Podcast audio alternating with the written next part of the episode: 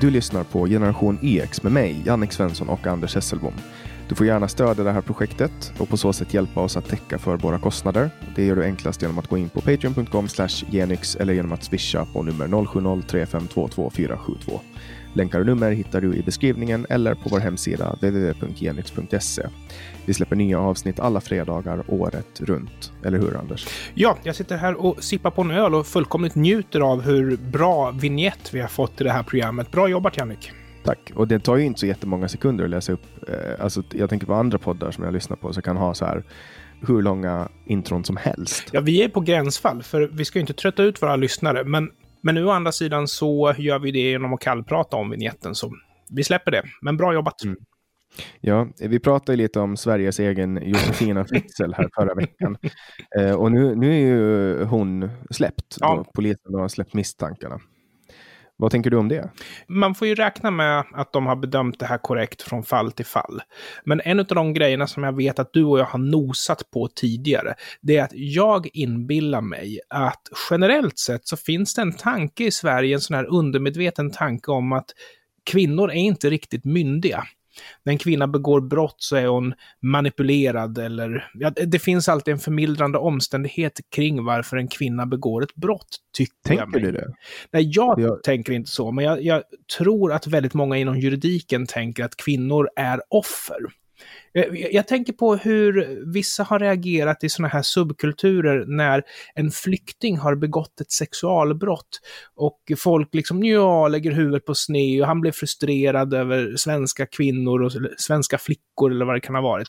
Medan det kan mycket väl vara drivkraften som säger att de får man göra vad man vill med. Det kan vara liksom Alltså jag tycker ju bara inte man hör folk alls kommentera det. Alltså de pratar om, om män som, som svin i allmänhet. Ja. Eh, vilket alltså, kan stämma. Jag tycker att människor i allmänhet är svin. Men, men alltså, jag hör ju inte folk, alltså så här, folk säger när folk säger att ah, men det är importerad våldtäkt, då säger folk nej, problemet är män. Problemet är patriarkatet ja. och de strukturer vi har. Men det där stämmer inte och det är inte så att vi nödvändigtvis har importerat våldtäkter, men däremot så kan ju en integrationspolitik generera en kultur där man tycker att det är mer okej. Okay. Och jag kommer ihåg en intervju jag hörde där de i princip förklarade då att ja, men svenska tjejer, de är ju ändå inte oskulda, de får ändå hjälp ifrån samhället om något skulle hända. Medan eh, en eh, muslimsk flicka, hon kan ju bli utfryst ifrån klanen, så henne är det ju elakt att våldta. Så det finns alltså inte importerade problem, utan problem som har skapats på grund av att vi inte har en fungerande integration. Olika människor kan ju leva tillsammans om det är så att man från början lär sig att alla ska bidra och alla ska respektera varandra. Sen är det klart, alla kulturer som vi har tagit emot invandrare ifrån är ju inte riktigt lika feministiska som den svenska kulturen. Men det kan man ju inte lasta individuella personer för, tycker jag. Det vore mm. rasism ett argument som kommer just i de här diskussionerna också, alltså att ja, men det 0,1 procent av de som kommer hit är, är våldtäktsmän. Mm. Eller, eller det man säger, 99,9 procent av de som kommer hit är inte våldtäktsmän. Korrekt. Och det är korrekt. Men om man tar emot en miljon människor, mm. då kommer man ju få våldtäkter. Det är också det, man säger ju det samtidigt. Ja. Och då, då är frågan, liksom, eh, man får ju väga upp vad, vad är liksom värt det och vad är inte värt det. Mm. Eh, det är ju ingen lätt fråga att Nej, och det där sättet att räkna statistik på, det är ju samma sak de här. Vi pratar om det här att eh, var femte har blivit överfallen på väg hem från skolan. Men eh, är man lite cynisk och vill förminska det här problemet kan man ju säga att de allra flesta gånger som ett barn går hem från skolan så händer ingenting. Alltså är det, är det tryggt som det är att gå hem från skolan. Nej, alltså risken för att utsättas för en överfallsvåldtäkt ska vara noll i ett samhälle. Och jag lever ju tyvärr med det här väldigt nära inpå mig, så jag har liksom ingen respekt för att man vill göra någonting annat än en katastrof av den här situationen vi befinner oss i. För det, det är vad det är, inte minst för de som blir drabbade. Mm. Ja, men det är också någonting som, som alltså som man bör, jag börjar bli ganska trött på den här diskussionen. Alltså invandring och våldtäkter. Jag, folk har pratat om det så jävla mycket så jag tycker vi hoppar över till ja. nästa grej. Som förvisso också har med brott och straff att göra, men det har med polisens nya Volvo att göra. De har beställt en, eh, alltså en helt stört utrustad bil som kommer att komma nästa år. Alltså, den, är helt, den är helt störd och det här är liksom ett symptom på framtidens övervakningssamhälle. För det första är de, de är snabba såklart, mm. men, men de har 360 graders kamera. De har en radar som läser av nummerskyltar på bilar. Nice. Och de kommer att kunna mäta hastigheten på mötande trafik och bilar som polisen ligger bakom mm. eller som passerar. Ja. Och kameran gör då att de kan använda den istället för laserpistoler. Hela fortkörningen fastnar på film och det är extremt hög kvalitet så att de, har liksom, de kommer att samla bevis. Så nu kommer de att ta fast fortkörare så det bara ryker om det. Det skulle vara coolt om man hade en sån där bil för annan brottsbekämpning än just det ganska ringa brottet fortkörning. Ja, alltså typ så här, ja men skottsäkra dem eller alltså, alltså okay, de har, nu, har, nu har de ju också så här, de, de här kameran, de har ju vissa fördelar att den kan upptäcka bilar som har körförbud så, eller som är avställda ja. eller som har stulit. Och, och, och körförbud är ju rimligt att ge en bil då om den är, om den är farlig. Ja. Och om den är stulen, det finns ju mycket stulna bilar också. Och sen då har de ju annat, alltså regionledningscentralerna kan koppla upp sig på polisbilens kameror för att se på brottsplatser vad som händer. Så att det, det, finns ju vissa fördelar, men jag tänker att det här med att satsa på att få fast fortkörare, ja. det borde inte vara fokus. Det, det är alltså, mm. Nej, men de skulle kunna använda den där bilen mot eh, Cissi Wallin, kanske de får stopp på henne. Ja. Du har ju eh, hört att hon, hon är i farten igen. Ja, och hon kallar ju det för reklam. Alltså, hon gjorde ju mm. världens mest haveristiska inlägg på Instagram. Ja, jag ska säga bara att justitiekanslern utreder henne för tryckfrihetsbrott. Och det är så att hon har ju släppt en bok som heter Allt som var mitt, där hon återigen upprepar anklagelser mot eh, Aftonbladet-profilen och den här gången i mer detalj dessutom. Så eh, min bedömning är att hon ligger pyrt till. Men vad sa du, hon hade skrivit något om det här? Ja, hon skrev på Instagram, och det här är så jävla heuristiskt så att man blir, mår dåligt.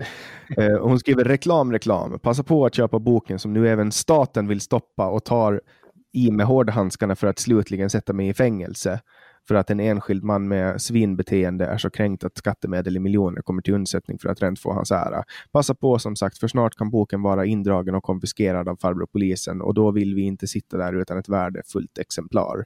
Finns i både inbunden och pocket, bland annat hos Bokus.com och som ljudbok som jag själv läst in. Och då är så här, okej, okay, försöker hon dra en Aron Flam här? Alltså, det är ju inte med en dålig anledning som, som de startar det här. Hon är ju dömd för förtal, grovt förtal. Mm. Och sen upprepar hon sitt brott i en bok. Man får inte göra det, det är mot lagen. Nej, då, då, jag får nästan alltså, känslan av att Aron Flams motiv var betydligt mera nobla här. Han blev friad i första instans. Ja. Hon blev dömd i första och andra instans. Dessutom så var de flam en fråga om ett ganska löjlig anklagelse om upphovsrättsbrott. Medan Cissi Wallin kommer ju eventuellt nu att misstänkas för eller åtalas för någonting som är väldigt grovt, alltså upprepade fall av grovt förtal. Ja, tryckfrihetsbrott. Ja, tryckfrihetsbrott till och med den här gången. Det är ju... Ja, jag tycker det är jättekonstigt att hon fortsätter, att hon inte respekterar att, att han, har blivit, han har blivit friad. Liksom. Ja, och hon har ju fått berätta sin story. Och hon har fått den prövad rättsligt och det höll Ja, inte. och dessutom så skulle hon kunna få prata fritt om det var så att hon inte knöt den här till en verklig person som av allt att döma då är oskyldig dessutom. Ja, åtminstone enligt domstolen. Ja, och det räcker ju. ju också, ja, det, men det är ju sjukt många våldtäktsmän som går fria. Ja, gud ja. Eh, gud ja. Så att, men man får ju ändå respektera, alltså, re, alltså, man får ju ändå bara respektera om man anser att man har så rätt. Ja. att man kan ställa sig över domstolen och svensk lag. Mm. Men i det här fallet så hade ju inte eh, förövaren behövt att gå fri. Därför att vi hade ju faktiskt ett namn på den påstådda förövaren. Det hon skulle ha gjort var ju att anmäla, inte fortsätta umgås med personen i fråga som om ingenting hade hänt. Därför att det tror jag skadar hennes egen trovärdighet. Är det så att man blir utsatt för ett sånt här brott, då ska man anmäla det. Man ska liksom inte gå vidare som om ingenting hade hänt först. Hon väntar ju i över tio år efter att den första utredningen har lagts ner och sen jobbar de på samma jobb och var polare. Att... Ja, precis. Och det, det drar ner trovärdigheten för henne, tyvärr. Mm. Och sen så kan ja. det ju vara sant, men eh, är han friad så är han friad och hon kunde ha agerat annorlunda. Mm, sen hade de ju skrivit, de hade ju sms där också mm. som fram, kom fram under, under rättsprocessen och så. Men, men eh, ja, eh, någon som är skyldig för att ha våldtagit och till och med våldtagit barn. Det är ju då, ska vi gå ut med C-politikers namn? Nej. Okej, okay. du vill inte göra det, då, Nej. då, då respekterar jag det. I alla fall den här uppsatta C-politikern som sitter nere i Bryssel eh, har då bott tillsammans och verkat på olika sätt med en pedofil som är dömd för 22 gånger för olika barnsexbrott. Mm. Han har liksom alltså våldtäkt mot barn och grovt utnyttjande av barn. Och då, då, då går ju han ut och säger att han, är att han inte visste någonting och att han mår så dåligt över att få reda på det här att han gick hem och alla trodde ju på honom. Ja, och det visar ju sig att eh, ganska många i hans närhet, eh, alltså centerfansen som jag kallar dem för, de visste hur det låg till. Men eh, det verkar ju som att den här centerpolitiken, den här killen är väldigt populär, för de, de höll honom bakom ryggen och tyckte att eh, han i det stora hela gör mer nytta än skada för partiet. Så de lät liksom fortgå. Och, han kan ju ha haft någonting, han kan ju ha någonting på dem också, man vet ju inte. Så kan det ju vara. Men eh, jag tycker att hela den här historien stinker lång väg. För det första så är det ju så att han eh, har ju, när Annie Lööf frågade, i och med att alla visste, så är det klart att hon ställer frågan. Och då påstår hon att gärningsmannen i fråga var oskyldig. Den här centerpolitiken i fråga ljuger ju alltså för att Förmodligen för att han döljer någonting. Och dessutom så är man ett annat bevis på att alla visste, det var ju att hans exman gjorde en orosanmälan om centerpolitikens dotter. Och den här centerpolitiken Istället för att ta det på allvar så blir han förbannad och hotar med att använda sina kontakter på Säpo för att ta reda på vem som har gjort den här orosanmälan. Men i och med att det här händer visar ju att alla, att alla visste, men att Centern liksom har lullat på. Och det var ju först när media tog upp den här historien på grund av någon skvallerpress eller vad det kan ha varit för någonting. Det var ju då han började må dåligt. Det var ju alltså inte relaterat till sin älskares brott, utan det var relaterat nej, till att... Hans karriär, ja, att hans karriär är på väg att gå åt ja, och, och det jag funderar på, det är... Det här är ju väljarförakt av hög rang, för det första. Men för det andra så agerar ju den här politikern på ett sånt sätt som att han signalerar att han faktiskt döljer någonting om sin egen livsstil också. Och jag är rent av förfärad över att det finns personer som fortfarande har förtroende för Centerpartiet efter den här tysta leken i, ja, ett halvår alltså. Fruktansvärt dåligt. Ja, det är konstigt och obehagligt att det här pågår och jag hoppas ju att det här på något sätt kunna leda till att Annie Lööf försvann från den politiska arenan för hon skadar och förstör väldigt mycket. Ja, den här politikern i fråga, självklart ska han ju avlägsnas från partiet för han är ju en säkerhetsrisk om man har ett jobb liksom. Och för det andra, Annie Lööf hon är engagerad i fasaden. Vilken oerhört rutten människa hon är liksom bakom sitt putsade yttre. Jag, jag, jag mår illa när jag tänker på det här. Mm. Jag berättade ju om att vi var med skolan på någon digital föreläsning och då var hon där och, och ljög. Eh, det var så här, och jag måste sitta och lyssna på det där. Ja. Alltså det, var, det var fruktansvärt. Nej, man skruvar på sig när man hör henne prata, för man vet vad hon går för liksom. Usch. Ja, det, jag läste en jätterolig tweet. Jag ska söka fram den så nu får jag ta en ny eh, konstpaus. Jag såg en jätterolig tweet. Det här var länge sedan. Det här var vid förra valet. eh, försökte som jag hittar men jag gjorde inte. Men det, det, var i alla fall så här. Jag, för jag vill gärna credda den som skrev den för den var så rolig. Men det var så här. Den gick ut på så här. Jag svängde just in på en bensinmack för att kolla fläktremmen. För jag trodde att den var trasig. Men det visade sig att det var Annie Lööf som satt och ljög på radio. ja, men den var rolig. Den var rolig. Mm. Nej, så jag har blivit upprörd över Annie Lööf och jag tror nog att hela vänstersverige har väl blivit upprörd över Hanif Bali. Vet du varför? jo, det vet jag. Det är helt sjukt. Okej, okay, så det var två killar som var på väg hem, två mindreåriga killar som var på väg hem. Eh, de bodde i Solna och Hanif Bali kände en av de här. Och sen då så blev de stoppade, rånade, våldtagna och torterade på den här gården, de här killarna och det var av, av några andra killar. Och den här misshandeln pågick jättelänge och mm. vi har pratat om det förut. Då startar Hanif Bali en insamling. Ja. Han samlar in två miljoner kronor och då var det någon, ja, nu får du, du kanske vet vem det här var, men det var ju någon som gick ut, jag kommer inte ihåg vem det var, men som skrev att att han var en fascist, att även fascister kan göra fina handlingar. Ja, och det var ju mer än så. Jag tror att de flesta har ju varit irriterade på Hanif Bali på grund av att han valde just det här fallet. Och jag kommer ihåg han eh, Henrik Arnstad, historikern, han skrev ju att han ville ha pengar eftersom han har blivit mordhotad av eh, Hanif Balis eh, svans.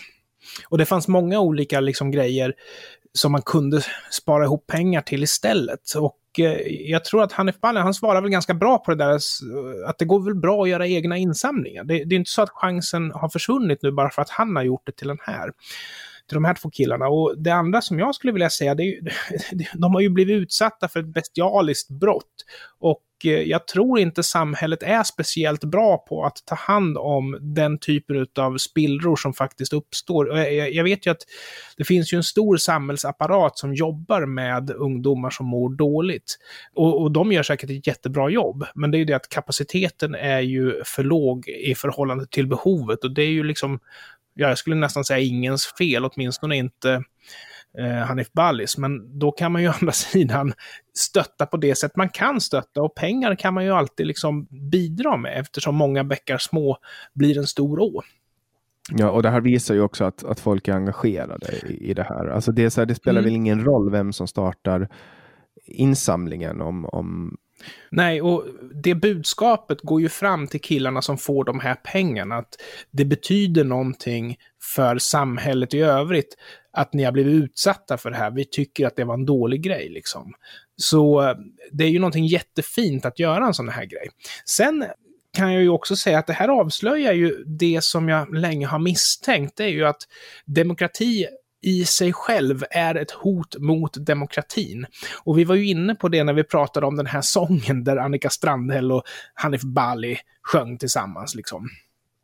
Att blotta närvaron av oppositionen hotar demokrati. Det enda demokratiska, det är diktatur. Mm. Och eh, på tal om, om demokratisk diktatur eh, så fick jag nu, läste jag precis här att Frankrike inför utegångsförbud från och med 15 december. Oj. Man kommer inte att få gå ut efter klockan åtta på kvällen och det här gäller också nyårsafton. Oj. Mm, det, är, det är en demokratisk diktatur. Alltså, vad, vad, tycker, vad tycker du som frihetskämpe om, om så drastiska åtgärder? Alltså på sätt och vis så kan jag ju tycka att eh, Sverige gör rätt som har rekommendationer istället för tvång och förbud. Problemet... Vad tycker du om att de slaktar äldre då? det tycker jag naturligtvis inte om. Men eh, å andra sidan så kan det bli lite problem där, för uppenbarligen så har ju inte den svenska strategin fungerat speciellt jättebra. Eh, det har inte fungerat Nej, alls. vi ligger inte på topp i alla fall när det, det gäller att hålla det. smittan borta.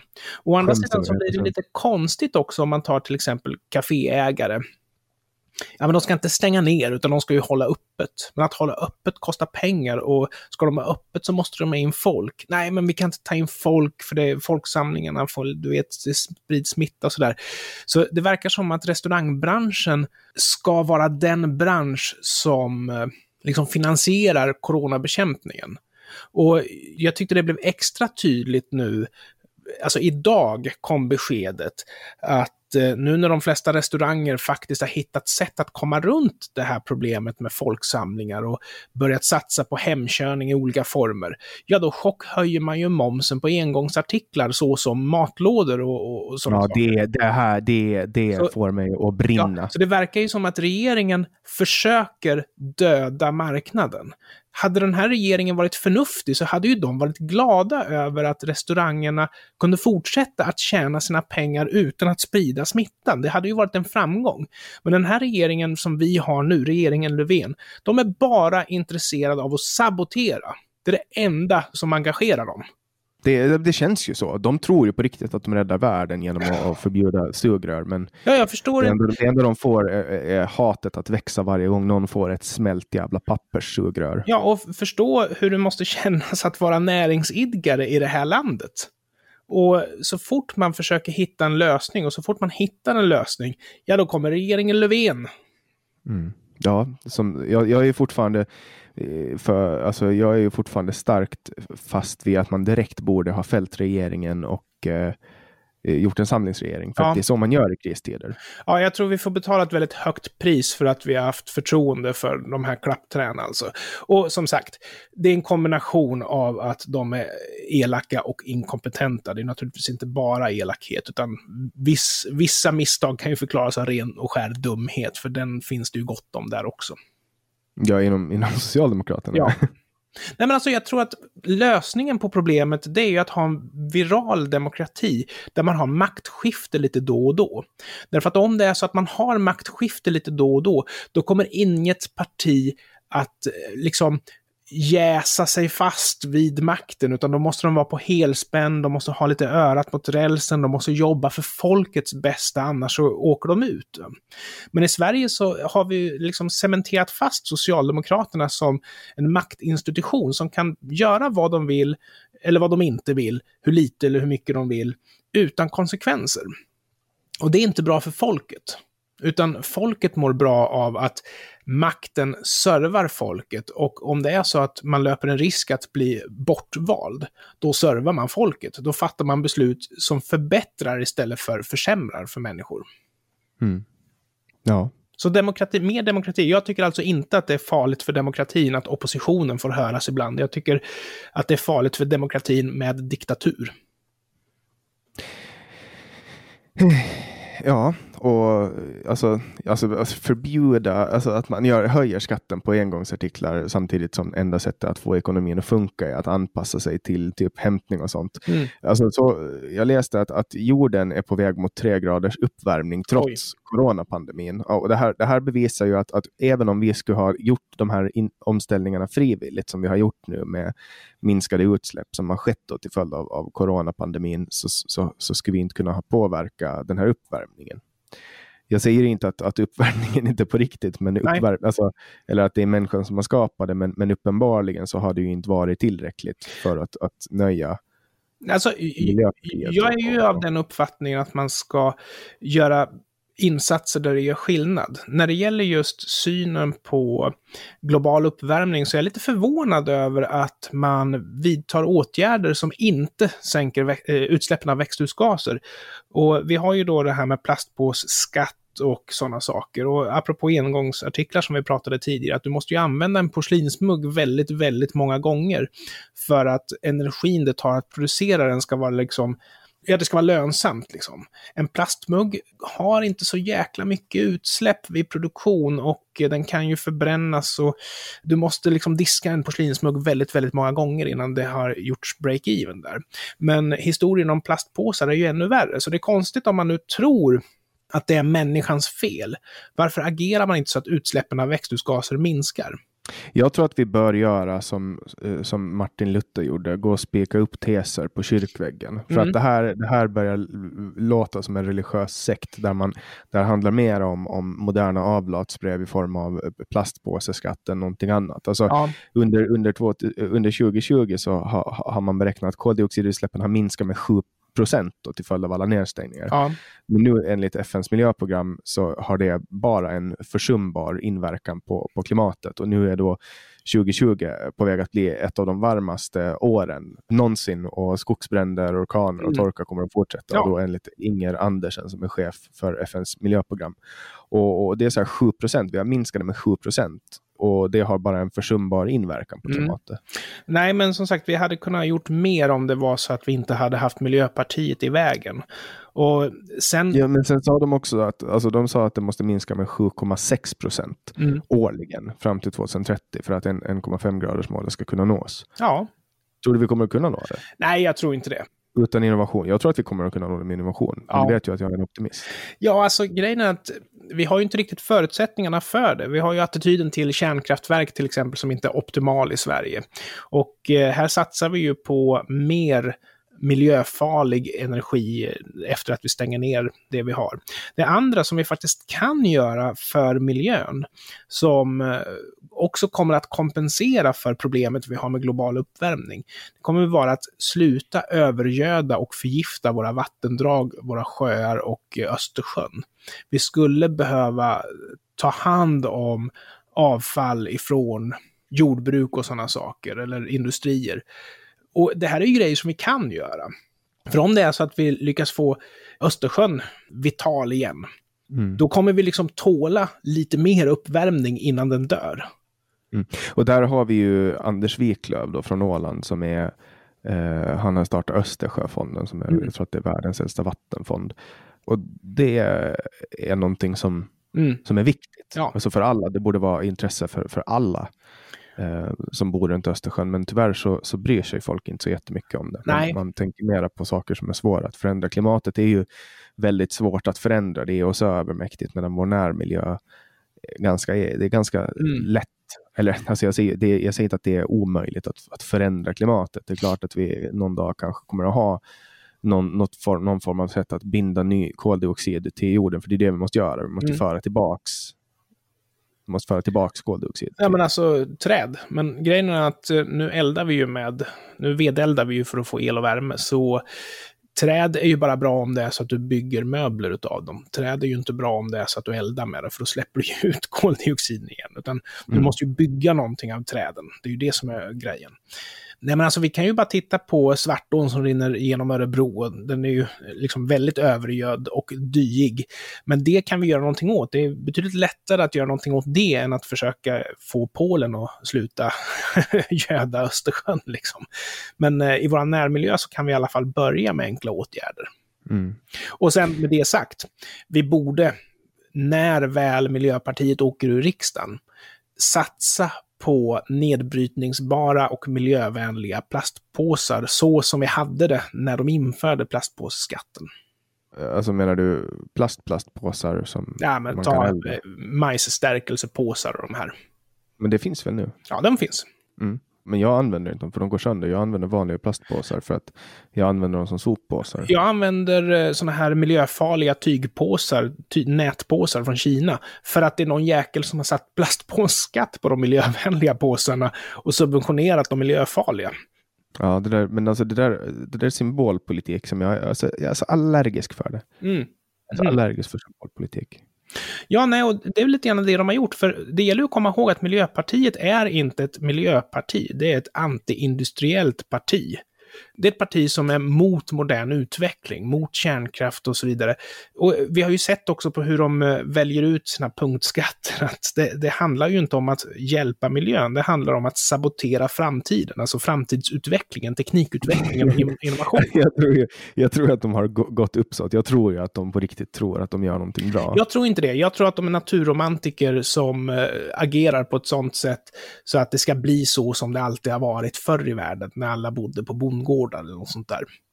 Ja, jag, jag, ja, jag får hålla med om att inte hålla med.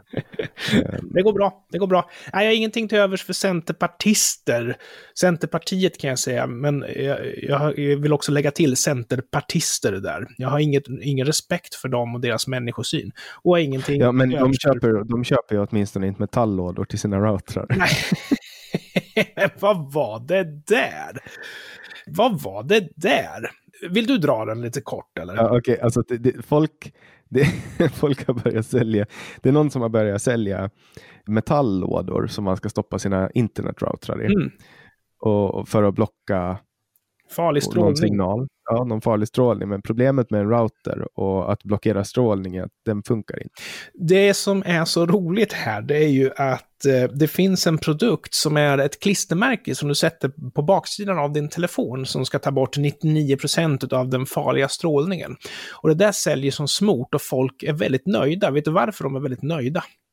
För att de tror att de har gjort någonting. För att det inte funkar. Och tack vare att det inte funkar så funkar ju fortfarande telefonen. Men problemet med den här metalllådan som tar bort strålning är ju att den fungerar. Och är det så att du tar bort strålningen, då har du ju inget trådlöst internet. Och de allra flesta routrar, de har ju en funktion, du kan gå in i admingränssnittet och bara stänga av det trådlösa. Men då måste Ja. du dra en sladd. Så är det så att du är allergisk mot internet så kan du liksom ja, stänga av routern eller stänga av den trådlösa funktionen och använda sladdburet. Jag menar, det går Mm. ju. Men här har du alltså folk som vill köra trådlöst, men de vill inte att strålningen, alltså att radiovågorna ska nå ut. Och då är det klart, Ja, det är jättekonstigt. då är det klart att kunderna då klagar över att ja, men nu har vi jättedåligt internet helt plötsligt. Ja, men du har ju köpt en, metall, du har ju köpt en metalllåda som skulle stoppa internet ju! det är det de stoppar ja. med metalllådan. Den funkar ju. Det... Ja, ja, precis. Problemet med lådan är att den funkar. Så jag skulle vilja säga till alla som är allergiska mot internet, det är att kör inte trådlöst. Ring med en markbunden telefon, dra en sladd till din PC och få internet där. Men är det så att du ska ha alla de här trådlösa bekvämligheterna så går de på radio, tyvärr. Då måste du... Eller så kan du flytta till Norrland.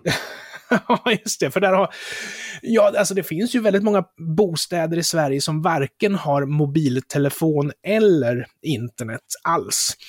Och eh, de får ju faktiskt ringa med vanlig markbunden telefon vare sig de vill eller inte. Men då har de kanske inte elallergi där heller. Det är ju lite intressant med elallergi. Det måste ja. vara jävligt jobbigt med tanke på den statiska elektricitet som uppstår. Ja, och med, med tanke på att P3 kör melodiradio dagarna i ända, liksom genom alla väggar överallt och sådär.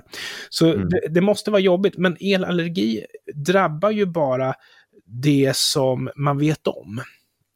Jag, jag... Ja, sen det drabbar ju också bara paranoida foliehattar som också är miljöpartister. Nej, för, att komma ihåg att det här är en psykosomatisk sjukdom, så man ska ju ta det på allvar. Men oss emellan så kan jag ju säga att den beror ju inte på varken elen eller på radiovågorna. Utan den beror på att man är miljöpartist. ja. det är någon form av hypokondri. Ja, det, ja, precis. Det är en form av hypokondri. Och den är ju i sin tur ett symptom på att någonting inte står rätt till. Men jag har ju sett de här på en arbetsplats så hade vi två elallergiker och eh, den ena var allergisk mot lysrör men satt hela tiden och blippade med telefonen. Den andra var allergisk mot telefoner men hade inga problem med lysrören. Så och jag, jag menar, de två tillsammans, då blev det väldigt trist. För den, den ena elallergikern blev ju tokig när den andra elallergikern tog fram sin telefon och sådär. Va? Men på, hade, du på, hade, hade du på riktigt varit på ett jobb där det, alltså det där, jag har aldrig träffat någon som på riktigt. Nej, jag har inte haft en anställning där, utan så att jag vet en arbetsplats där, där det var ja. så. Jag, jag, har till och med bekanta i, i, i mitt umgänge som har släktingar som är det och sådär. Så det är definitivt ingenting konstigt, absolut inte. Alltså det, det är en ganska vanlig åkomma. Men jag kan ju också säga det att en ljudlös telefon som de tror är avstängd, den får de inga besvär av. Så jag kan få mm. mina sms och alltihopa om jag har vibratorn på så att de inte hör. Vibratorn på? Ja, om jag, stänger av, om jag stänger av signalen, har telefonen i fickan och har vibratorn påslagen, då hör jag ju när jag får sms. Och de sms som de inte vet... Men Anders, det är inte en vibrator. En vibrator är ju en sexleksak. Någonting du stoppar in i rummet. Ja, men vad säg vad det heter då. Vibration. ja, jag har vibrationseffekten påslagen. So what? Din, din historia med pungkliet i naglarna, det var ju det som jag skulle sätta i början på, alltså i beskrivningen på avsnittet. Men eftersom du sa att ålänningar inte kan köra båt så, så såg jag sönder dig. Ålänningar kan inte köra båt. Och du, du, vet, jag tror fan det heter vibrator. Vibrationen. Det, men okej, men Anders, Anders, googla vibrator.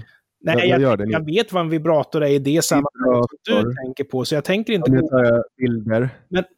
Och nu fick jag en, två... Ja, det är bara det är rosa och lila dildos. Det är det enda som men händer. Jag vet att det betyder det också. Det var bara det att... Men, men det, jag, jag, inte, jag, jag dömer det inte. Du kanske har en vibrator? Nej. Hela tiden.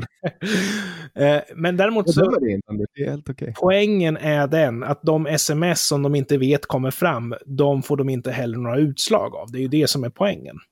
Ja, nej men det är ju allergi ett nötslag, ett nötskal. du var omogen idag, Jannik.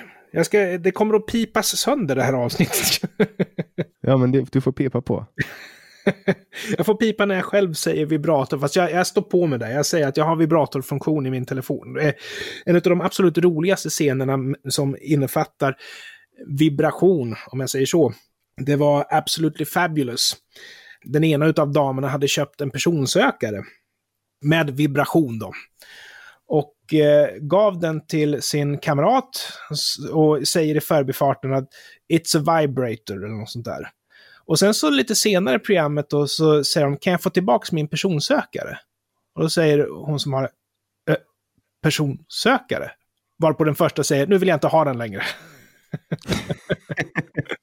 ja, jag, jag, jag, för att vara snäll nu. Det går nog att använda samma ord där. Ja, nej, men jag har ju faktiskt lite boomerhumor också. Jag gillar ju Monty Python. Ja, men det, det, det, tycker jag är ett eh, tecken på mognad, Jannik. jag, jag, tycker att Biggest Dickus eh, från Life of Brian är jätterolig. Det finns två saker som ger vuxenpoäng. Det ena är att med stadig och fast röst kunna säga vignetten till programmet och det andra det är att gilla Monty Python. Så du, du har kasserat in två stycken vuxenpoäng nu. Mm. Och där kom ännu ett, du fick ett boomerpoäng för du sa Monty Python. Ja, men vad, vad, vad säger man då?